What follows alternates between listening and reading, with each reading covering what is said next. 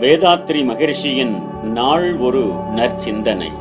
துரியாதீத தவம் பலன்கள் வாழ்க வளமுடன். ஒன்று பொறுமை விட்டுக் கொடுத்தல் ஈகை ஆகிய மூன்று பண்புகள் குண்டலினி யோகிகளுக்கு தானாக அமையும். இரண்டு இயற்கையின் மறைபொருள்களை உணர முடியும்.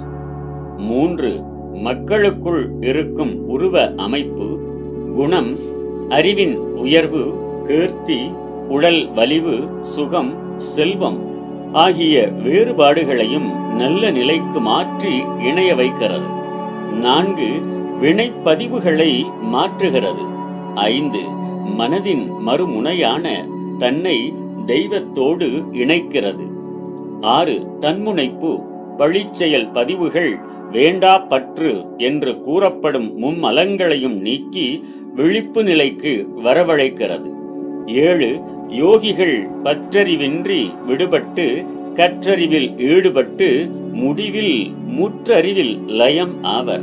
எட்டு பிறவிருத்தி மார்க்கத்தினின்று விடுபட்டு நிவர்த்தி மார்க்கத்திற்கு ஈர்க்கிறது. ஒன்பது புலனடக்கம் உண்டாகி அறிவு அமைதியடையச் செய்கிறது. பத்து பிரம்ம நிலையான உண்மை அறிவதற்கு நுண்மையறிவு ஏற்பட செய்கிறது. பதினொன்று. எல்லை கட்டிய தன்மையினின்று விடுபடச் செய்கிறது. பனிரெண்டு. பகுதி அறிவு ஆனது முழுமையை நோக்கி பயணம் ஏற்க உதவுகிறது.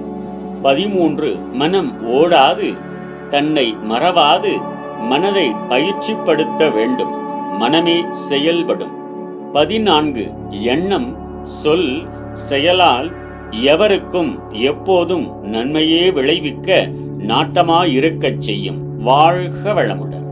நம் கடமை அறவாழ்வின்